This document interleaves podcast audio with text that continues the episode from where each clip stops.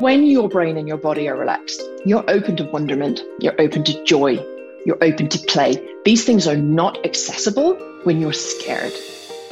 Welcome to the Liminal Zone Alchemist, the podcast for when you're stuck between the patterns of your past and the pull of your purpose.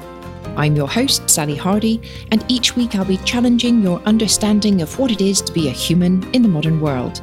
I'll help you free your innate genius from the socialized shadows, reconnect with your inner knowing, and lean into that pull, letting your purpose guide and support you with ease to the impact that only you can make in the world. Okay, get comfy, set your brain to curious, and let's get on with the episode. This is a really important thing for you to know. You have a brain and you have a body you think that this bit is what you're in control of, your whole brain. The planning, the action oriented, the imagination, the all of those things is your whole brain. But it's not. It's not. 4% of your brain has that in it, has the planning in it, has the what to do's in it, has the all those things of the imagination, the creativity. 4%. The rest of your brain 96% of the rest of your brain is all of the hardware that your system came pre programmed with and the stuff that got loaded in your early years, your early stages of life. The unconscious stuff, the strategies that enabled you, in a very best evolutionary sense, to survive to the age that you're now at, that you could be here listening to me. Once you get stressed, it is not the 4% that clever, planning, imaginative, creative the part, the prefrontal cortex part of your brain that can make really critical, smart plans about the world. It is not that part of your brain that's in control because as soon as you get stressed, your, your body, your neurobiology, its job is to create this new boss in your brain. And this new boss is the 96 of the other percent of your brain, the unconscious part of your brain. This is why when you're stressed, you go back to old behaviors, old programming, the hardware, the early years that was programmed on top of it. This is why you go back to old behaviors when you're tired, when you're not well, you begin to turn inwards. You believe that things aren't working, whatever it is that isn't working, it's not working because of you, because of what you're doing. You believe that there's a right way to do things. You search for that right way to do things in someone else's way of doing things. Because when this part of your brain is in control and it is not something that you have paid attention to, you don't understand the language that's coming through from your body that is firing up this part of your brain. So the looking for things in other people's ways, a search for safety, but you're looking for the safety in somebody else's social model. This part of your brain, this 96% unconscious part of your brain, has got to unlearn all the shitty social programming that it picked up in those early years, that it inherited for you to feel confident and stand tall and show up how you want to show up in this world using this part of your brain. This part of your brain has to feel safe. If this part of your brain, I know, listen, I'm laboring a point here, but this is really important. If this part of your brain does not feel safe, then it is in control. It's when the body and brain communication sends messages of safety that your prefrontal cortex is running the show, that you can design the life that you want to have. Listen, you've got a head and you have a body, but if you cannot tell what the messages coming from your body to your brain, the signals that are coming through, if you can't tell because you haven't unlearned all the crappy social stuff long enough to trust the messages, to even sit with the messages and hear the messages, if you haven't learned what those messages mean, then everything sounds like danger. Because believe me, when you believe that you are disassociated, what you're disassociated from is the understanding, the clear, clean understanding that allows you to see the difference between real danger and perceived danger. Because whether you are listening or understanding or not, this communication is happening. That is how you blink. It is how your heart beats. These thick neural pathways exist, whether you want to admit them or not. They are there. But if you are disassociated, as in this part, you're like, oh, I don't understand that. My body is a scary place to be. I don't understand the messages that are coming through, so I'll push them away and I'll ignore them. If you aren't working as a complete team with your body as part of it, your unconscious mind as part of it, and your prefrontal cortex, your clever, clever critical thinking part of your brain, if you aren't working as a complete team, it's because you don't know how to. We're not encouraged to serve self, to know self. We are encouraged to look outside of us to somebody else's way of doing things for the rules. But if you aren't working as a complete team, because you don't know how to, you are going to feel permanently at the mercy of the world, at the mercy of the information that comes into your body, that your body makes mean something and sends a message to your brain that makes mean something that you aren't aware of and you are not in command of. You cannot unlearn the shitty stuff if you don't even know what's there in the first place. If you're only working on your mindset, you are working at 4% capacity. 4% capacity. You have a whole team and you're focusing on one player because you don't know how to manage the other players. You don't, uh, th- this is not a criticism. You, uh, we don't. We don't, as humans, know how to be human, how to manage the whole team. We're told that one player can win the game. And sometimes that's true. But you know what, what happens when one player is playing for the whole team? They burn out. They're exhausted. Because not only are they playing for the whole team, but they're playing someone else's game. So here you have a skill set. You have your fucking unicorn you. And rather than leaning into the unicorn, you're playing somebody else's game with 4% of your brain. And your body is always communicating with your brain. So even if you aren't fluent in the language it communicates, it is having an impact on your life. It's just the way neurobiology and biology works. It's not your fault. It's not your fault. We've been trained to listen to and trust the demands of things outside of us over ourselves. So we, from a super young age, have been borrowing the mental models of other people and internalizing the mental models of other people and society. And those mental models, for the most part, are designed to serve somebody else. But as soon as you are alarmed or triggered and your central nervous system receives a message in, as soon as you're sick, uh, tired, receives a message in that it tells your unconscious you're in danger, whether you are or whether you are not, it doesn't know the difference. Doesn't know perceived danger from real danger because it's never been in a position to sit with any of the messages coming through to relearn what those things mean.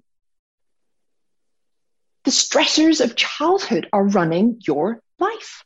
They're reacting to the world from a dysregulated central nervous system. So you can't understand the messages coming through because you're too scared to sit with them. You can't soothe for those messages in a way that actually speaks to them. So this part, this 4% of your brain is not able to influence the 96% because it's not in control when you're in, in a state of fear. Fear keeps you stuck. You can't learn when you're scared. This means that you are constantly a victim of circumstances because your body and your brain will perceive them as a threat the only language that your unconscious is fluent in, if it hasn't been tended to, your central nervous system, if it hasn't been tended to, is the language of danger, largely from social stressors. And its response, its reaction can be disproportionate throw you well off where your intention lies. Like you can have an absolute terror of displeasing somebody or conflict that is conversational or having an opinion or speaking up or taking up space.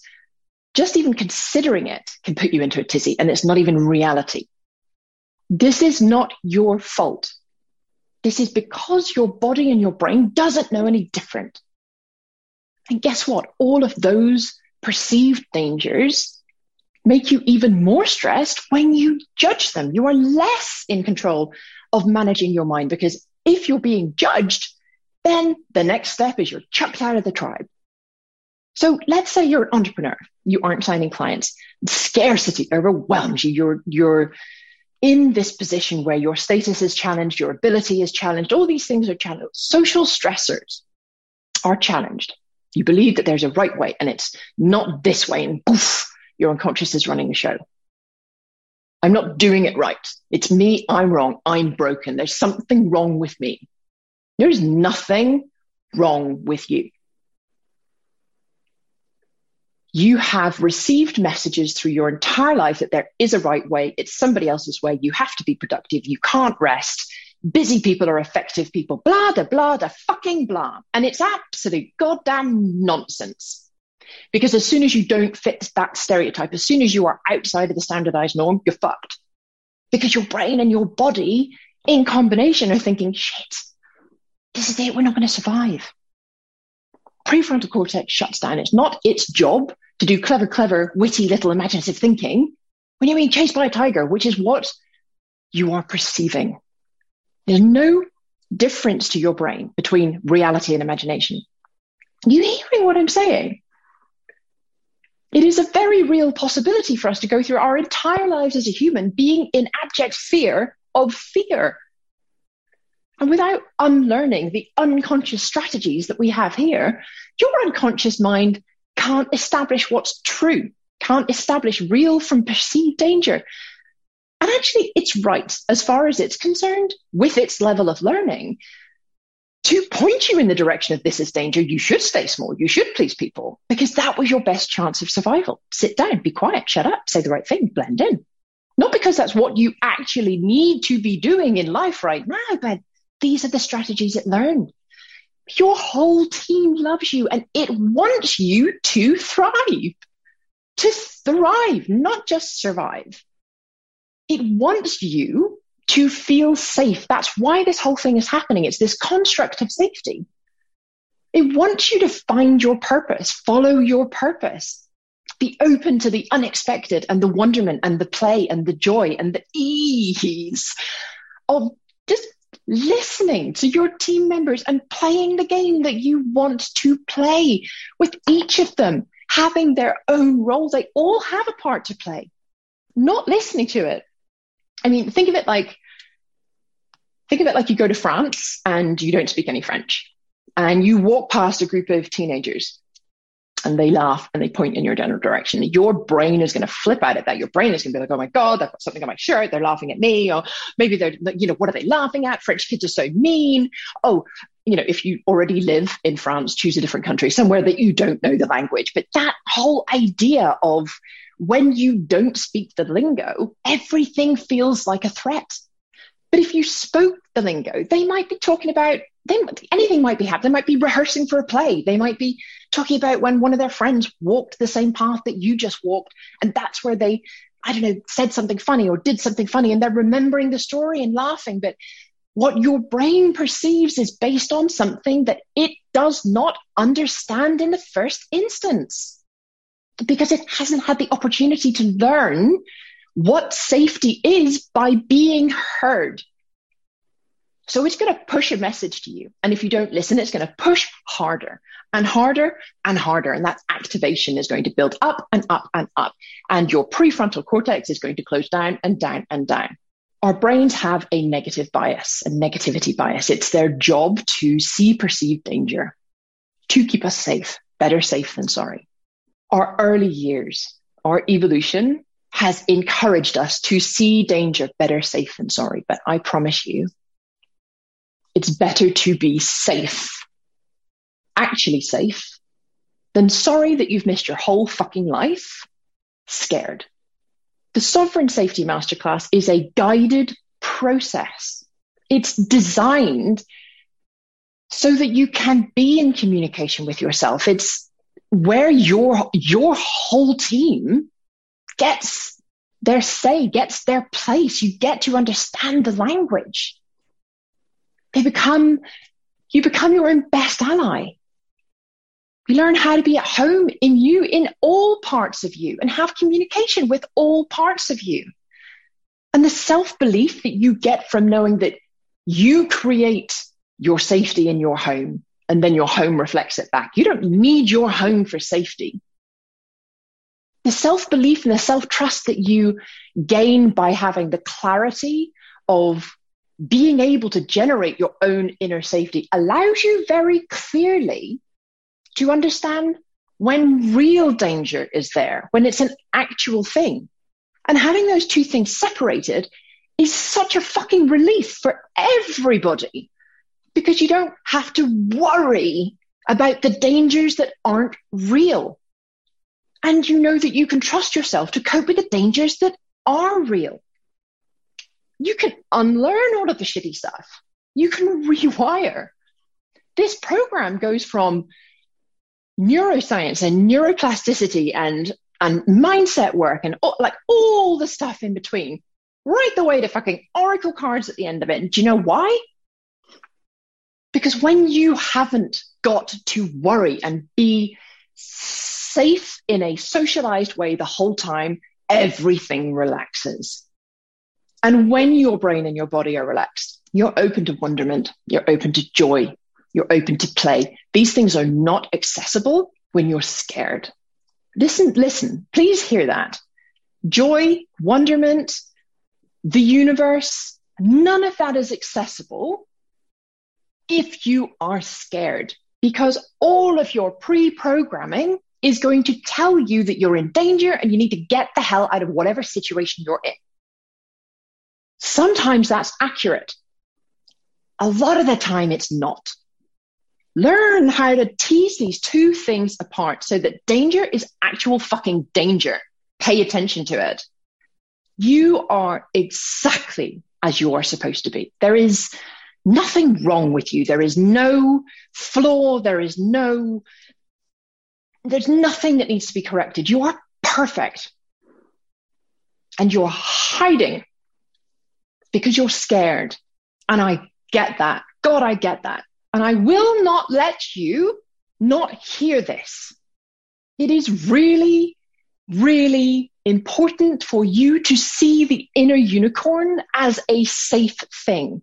And that's, like I said, that's a term I use because when you go through this process of unlearning the shit and leaning into unicorn, then you have wonder. You have, that's where the magic happens. And what better reason to get out of bed in the morning this is so important for the world to be as you would love it to be. You've got to have an inner team that supports you to be how you want to be. You're designed to be you. Everything is here to support you. Please hear this. It's really important. It's really important.